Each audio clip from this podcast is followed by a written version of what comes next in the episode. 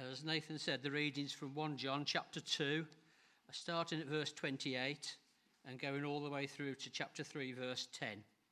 It's on page 1, 1226 in, in the church Bibles. And now, dear children, continue in him, so that when he appears, we may be confident and unashamed before him at his coming. If you know that he is righteous, you know that everyone who does what is right has been born of him. See what great love the Father has lavished on us, that we should be called children of God. And that is what we are. The reason the world does not know us is that it did not know him. Dear friends, now we are children of God, and what we will be has not been yet made known. But we know that when Christ appears, we shall be like him, for we shall see him as he is. All who have this hope in him purify themselves just as he is pure. Everyone who sins breaks the law. In fact, sin is lawlessness. But you know that he appeared so that he might take away our sins, and in him is no sin. No one who lives in him keeps on sinning. No one who continues to sin has either seen him or known him. Dear children, do not let anyone lead you astray. The one who does what is right is righteous, just as he is righteous. The one who does what is sinful is of the devil because the devil has been sinning from the beginning. The reason the Son of God appeared was to destroy the devil's work. No one who is born of God will continue to sin, because God's seed remains in them. They cannot go on sinning, because they have been born of God. This is how we know who the children of God are and who the children of the devil are. Anyone who does not do what is right is not God's child, nor is anyone who does not love their brother or sister. Thank you, Graham. As we uh, come to have a look at that uh, passage more closely, let's pray and ask for God's help. Father God, we come before you as your children, many of us, most of us. And so, as we think about the Bible passage that we've just heard, Lord, help us to receive that as children accepting a word from their Father. And I pray that you would open our ears, open our minds, open our hearts, uh, and help us to respond well to what you say to us. We pray all this in Jesus' name. Amen. Well, it can't have escaped your notice that it was the, uh, the king's coronation yesterday. Um, Many of us might be getting a bit fed up with it by now, but who knows? You just have to bear with me for the next couple of minutes. But one of the striking things about the coronation uh, yesterday was when, uh, after all the the service and the, the, procession, they'd all gone back to Buckingham Palace, when they all stood on the balcony there, the, the royal family stood on the ba- balcony, waving to the crowds. Uh, the striking thing was it was very clear who was related. Um, there's a, a, very clear family likeness there. And, some of us, as we were watching, were saying, oh, doesn't Louis look like his brother? Doesn't um, Charles look like William? And I get lost in all the other royals. But, but there's a definite family stamp uh, about the royal family, perhaps more than many other families, perhaps. Um, but it, it, was very clear who was a member of that family just by looking at them. Uh, and you know, King Charles himself is, is so recognizable. Um, I, I don't know how these things work, but I would be very surprised if at any point yesterday he got asked for ID. Um, everyone just knows him, everyone assumes, everyone expects him, uh, expects that uh, everyone knows who he is. And apart from anything else, he doesn't need a passport and he doesn't need a driving license anymore, so I don't know what ID he would have. But, but very often, it's easy for us to recognize people just by looking at them. Uh, some of us are not very good with names. Uh, we, are not very good at remembering people's names, but we rarely forget a face. Uh, and we can often tell who's part of a family just by uh, looking at them again. But in tonight's passage, uh, in 1 John chapter 2, verse 28 to, to chapter 3, verse 10, that, that uh, Graham just read for us, the Apostle John is writing to help us to recognize true Christians and how to distinguish them from everyone else. But he's also writing to encourage those true Christians to, to keep going, to not get led astray. And so we're going to look at two things tonight. The first one uh, is under the heading Children, Know Your Father. If you're children of God, you need to know your Father. Now, it's often a, a source of great fascination um, and great gossip uh, in the media when someone claims to be the son or daughter of someone famous or some celebrity, or maybe even have a claim to be in the line of succession to the throne. Um, in fact, there is an Australian man who does claim to be a son of King Charles and, and Camilla. But how do you prove that? Well, you need a paternity test. Um, there's been a, a, varied history of paternity testing, uh, people claiming all sorts of different ways of, of uh, showing who someone's real father is. Uh, in the last few decades, DNA testing has become realistic and uh, accurate way of, of determining whether two people, any two people in the world, are related and to what degree. But when it comes to Christians, what, what is the paternity test really like? Uh, it can't be like taking a swab. We can't swab all our church members and, and see who really is a Christian and, and take it to the lab and, and, and, work all that. So, how do we t- determine who the children of God are? Well, uh, John tells us in this passage, and right at the beginning of our Bible reading, uh, chapter 2 and verse 29, we read that everyone who does what is right has been born of him, born of God. And again, right at the end of the Bible reading we had, uh, we read this. Uh, it's chapter 3 and verse 10. This is how we know who the children of God are and who the children of the devil are. Anyone who does not do what is right is not God's child, nor is anyone who does not love their brother and sister. So if you've got people claiming to be Christians, but you're not really sure, then you can take this paternity test. If they're not trying to do what is right, and they're not trying to love their fellow Christian, then they're not really showing any signs of being God's child. So let's have a think about what it's like to be a child of God. Um, moving into chapter 3 and verse 1, it, we, read that we are loved. Being a child of God shows that we are loved. Uh, verse 1, chapter 3 See what great love the Father has lavished on us. The first thing John tells us to do is to see, to, to look at the great love that our Father has shown us. Uh, this great love actually leads God to call us his children. Now, imagine you were the child of someone really important and grand and powerful. Well, if you're a Christian tonight, you don't need to imagine that because that is what we are. Again, verse 1. Uh, God, who created the universe, who has authority over all things, who is infinitely pure and holy and wise and loving, he calls us his children. Now, the world doesn't get this the world doesn't understand uh, because they don't know God themselves. That's from the end of verse 1. And because they don't know God, they don't get Christians either. They just don't understand us.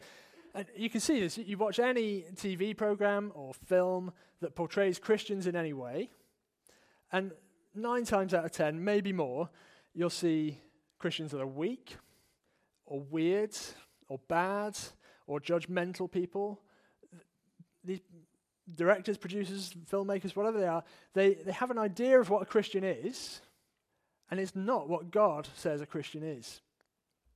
The world just doesn't understand that, that being a Christian is actually uh, about a transforming relationship between a loving father and his beloved children.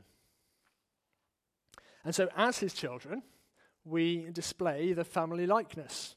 Uh, not meaning that somehow we look like God, uh, not even meaning that we have the same abilities as God. Uh, no, rather, we show the same kind of character that God shows. Uh, particularly in our attitude towards sin and, and holiness uh, and purity, but also in our attitude towards our fellow Christians as well. Um, and the more we look at our Father and gaze on his goodness and see his love towards us, John says, the more we will become like him.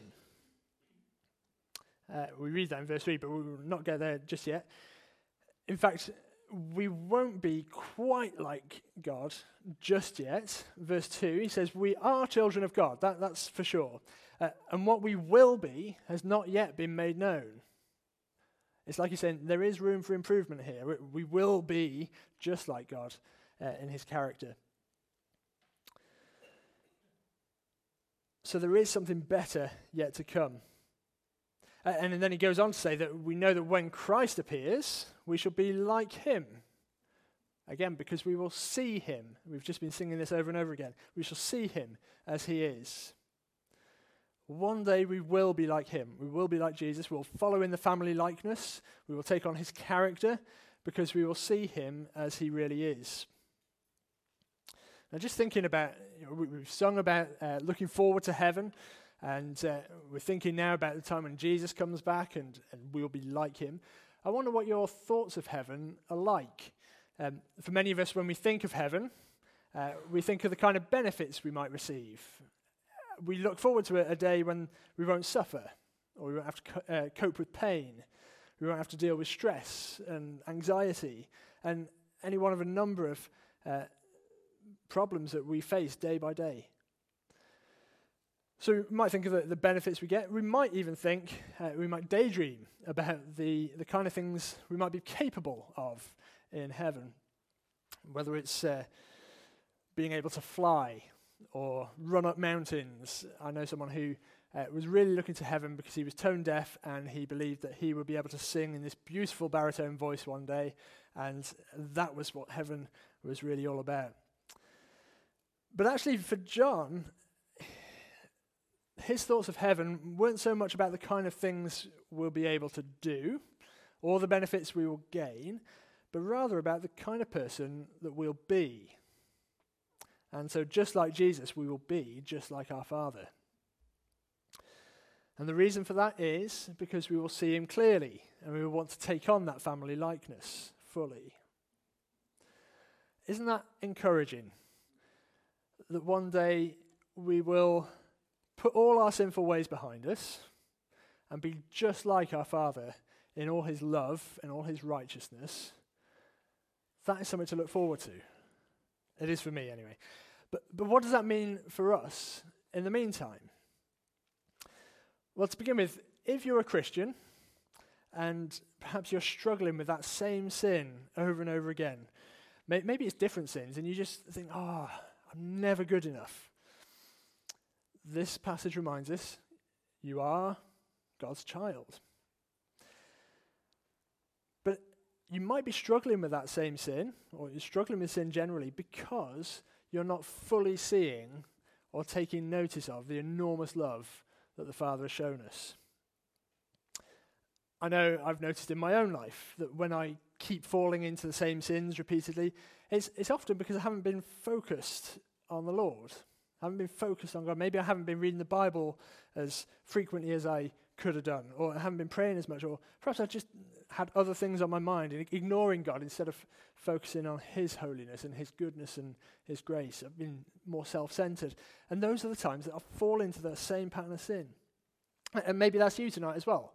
Um, and if that is the case, I, I would encourage you to devote some time every day when you can read the Bible, you can pray, Maybe by yourself, maybe with someone else, but spend time with God.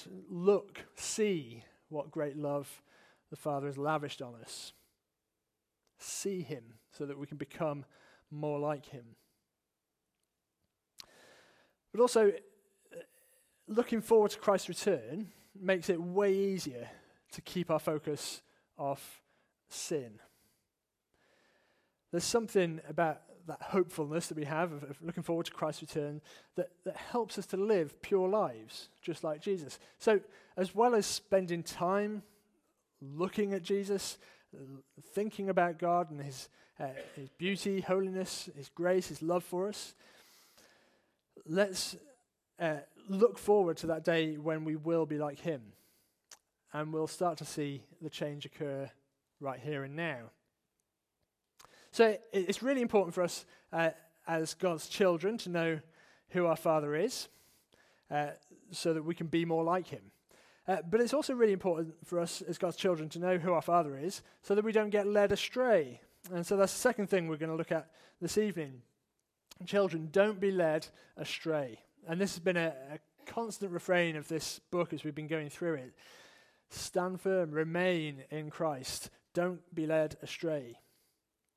John's saying, whatever you do, don't follow people who don't resemble Christ in any way. Uh, when I was in school, uh, I don't know what they do these days, but uh, certainly when I was little, we would learn about stranger danger. Uh, it was we were taught not to go off with strangers, very sensible. Uh, we were taught not even to talk to them. Definitely don't accept sweets from them. Don't don't have anything to do with strangers. Now that message has probably been modified a bit since, but there is a sense in which John is saying something similar. Don't go off with strangers. Don't follow people that you don't recognize as being God's children. As we've seen throughout this letter, there, there were a group of people uh, associated with the, the Christians that John was writing to. Uh, this group of people were really shaking the faith of these Christians. They seemed to suggest that you could uh, be a Christian and maybe not have to change anything about your lifestyle in order to follow Jesus. Um, they, they, weren't interested in um, counting the cost, as Jesus might put it. Uh, they, they might suggest that um, you could be a Christian without, need, without needing Christ at all. And so John was warning these true Christians about these other people who we heard last week he called antichrists, people who were leading the Christians away and tempting them to, to turn their back on Christ. And all the while, these bad guys, these antichrists, uh, they were coming across as those who had got it all sorted and that they were the super spiritual ones. And so it was confusing for, for John's uh, hearers, for his readers. So, how do we recognize these people? Well, John is very clear that anyone who has become a Christian will demonstrate some measure of godliness. Uh, he says they can't help it, it just comes naturally. Uh, verse 9 says they can't go on sinning because they've been born of God. Now, John isn't meaning here that if you're a real Christian, that you will never do anything wrong. And I think all of us can breathe uh, a sigh of relief at that because we know that we do get things wrong uh, quite often. Uh, he's not advocating what some people would call sinless perfectionism. Uh, he said a few times now that Christians aren't perfect yet. Uh, we read that earlier in the passage in verse 2. What we will be has not been yet made known. There's room for improvement. Um, but also from chapter 1 if we claim to be without sin, we deceive ourselves, and the truth is not in us. So Christians will still continue to battle with sin until Christ returns. But that's exactly the point. Christians will battle with sin until Christ returns. Uh, and it all really boils down to this attitude shift. Uh, verse 4 says that sin is lawlessness. So when John is talking about sin here, he's talking about an attitude which says, I don't need to listen to what God says. I don't need to do what he says. I don't need to be like him in any way. It's lawlessness. I don't need God's law. I don't want to do what God or anyone else tells me. But a hallmark, or a birthmark in this case, uh, of a Christian is that they do care about sin. The Antichrists, these false teachers, they, they weren't bothered in the slightest. They were happy carrying on as if nothing had happened to them. But John says this is impossible uh, verse 6 No one who lives in him keeps on sinning. No one who continues to sin has either seen him or known him. John is saying, No, no one can become a Christian and then live like nothing has happened. And so, if you've seen the love of God in the death of Christ, then that's going to completely affect every part of your life. Maybe not instantly, Maybe it's a slower process. But your whole outlook on sin will be turned upside down. You won't be lawless anymore. But as you see Jesus more and more, you'll want to become more and more like him. You'll want to do what is right, just like he is righteous. Uh, verse 7. And he says the false teachers, the, the false Christians, these antichrists, they might appear to be God's children to the uninitiated, but they're actually doing the devil's work. May, maybe unintentionally, maybe deliberately, but the things they're doing and the things that they avoid doing, they show that they are not children of God. Now, if you thought that John was harsh last week in calling these people antichrists, just wait till you see what he calls them in verse 8 to 10. Uh, he refers to these people as children of the devil. Devil children. Just like God's children, uh, they're shown by the family resemblance. The, the, the devil's children are shown by who they're like as well. And they're like their father, the devil. So, what is the devil like? You, you might, again, have all sorts of images in your mind of what the devil's like. But verse 8 tells us very plainly that the devil has been sinning from the beginning. So, he means if you take after the devil, if you're a child of the devil, your life will be characterized by sin and lawlessness, by rebellion against God. And yet, if you're a Christian, your life will be characterized by maybe not perfection, but certainly a desire to be like your Father, to be like God. Your, your life will be characterized by repentance uh, and a desire to do what is right. It'll be characterized by love for God and for each other as fellow Christians. Uh, in fact, verse 8, Jesus came to destroy the works of the devil. So, as Christians, your life should be characterized by letting Jesus do exactly that, by letting Jesus destroy the works of the devil. Uh, but maybe you're not a Christian this evening. Uh, and maybe even tonight you've seen something of God's amazing grace and His goodness, and you feel that maybe you just don't measure up to God's standards. And if that's you, then join the club. None of us measure up to God's standards by our own efforts. But God shows his love for us. He sent Jesus to die for us. Our sins have been forgiven, our sins have been destroyed like the works of the devil. So if you're not a Christian, then just take this opportunity tonight to let Jesus destroy those works of the devil in your life. To take this opportunity to submit to Jesus and to say, I want to be like you. Jesus died on the cross for all those works of the devil that you've done. Uh, so now we, we can all put those things behind us and follow him. So if that's you, please take the opportunity, trust in Jesus tonight. And it'd be great if you could talk to one of us about that and we'll help you take the next step in the right direction. But as we think again about John's hearers, uh, when they were hearing this message read to them, they were really facing a dilemma. Should they follow the people that had left them, that had abandoned them, these people who were cozying up with the world, uh, who weren't showing love and, and care for their brothers and sisters in Christ? Should they follow those people? Or should they follow Christ?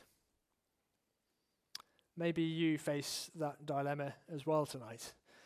It can seem quite attractive to follow the world, to, to follow people that are in with the world, to be popular, to be just like the world. We thought about that a few weeks ago.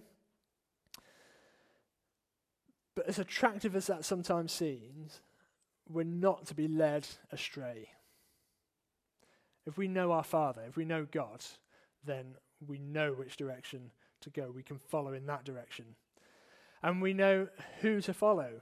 If there's people around us that are good examples, and I praise God that in this congregation there are many good examples that we can point people to to say, yeah, you want to be a good Christian?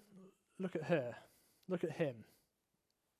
But these people are only worth following in their example because they follow Christ's example, because they are just like their Father. So, as we finish off, in all of this, in what John has been writing to us this evening, he's been giving us these tools to avoid being taken in by these antichrists. Children can be quite gullible sometimes. Uh, and John is saying, no, don't be gullible, stick with it. And so, although it's, it's not as straightforward as you know, taking a, a DNA swab from everyone to work out who's a Christian or not, or, or making everyone carry an ID card, John has shown us that there are some family traits that, that demonstrate which family we belong to. And so it's, it's got nothing to do with the, the shape of your nose or the color of your hair or the, the size of your ears or, or what kind of smile you have.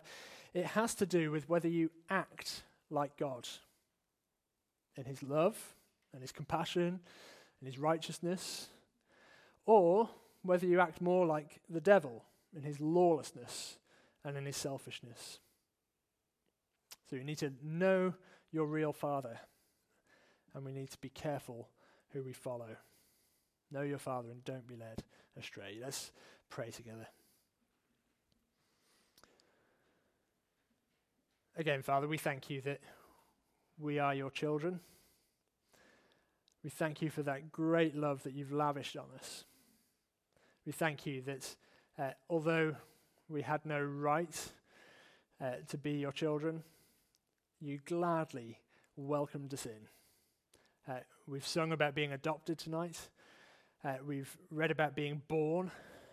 And we just thank you that we're so uh, permanently a member of your family that that can't be shifted. But Lord, we pray that you would help each one of us to follow in that family likeness. Help us to be more like Jesus. Help us to be more like you. Lord, we pray that uh, as we wait for that day when we will be like you, we pray that uh, you would give us that hopefulness, that you'd help us to, to put away sin, to put sin behind us, to purify ourselves. Lord, we ask that you would help us by the power of your Holy Spirit to more and more reflect Jesus and his character, his love, his goodness. Lord, we do need your help. So help us, we pray. And in everything we do as a church family, help us to show that love to one another that uh, we read about uh, this evening. We, we are called to, to love all sorts of people, but especially our brothers and sisters in Christ. And so we thank you for each other. Lord, give us a, a, a taste tonight uh, as we fellowship around the Lord's table, as we've sung, as we've prayed, as we've heard your word together, as we share fellowship afterwards. Lord, we pray that all these things would be a great opportunity to develop and to nurture and to grow in love for each other as we grow in love for you as well. So, Lord, would you change us from the inside out? We pray in Jesus' name. Amen.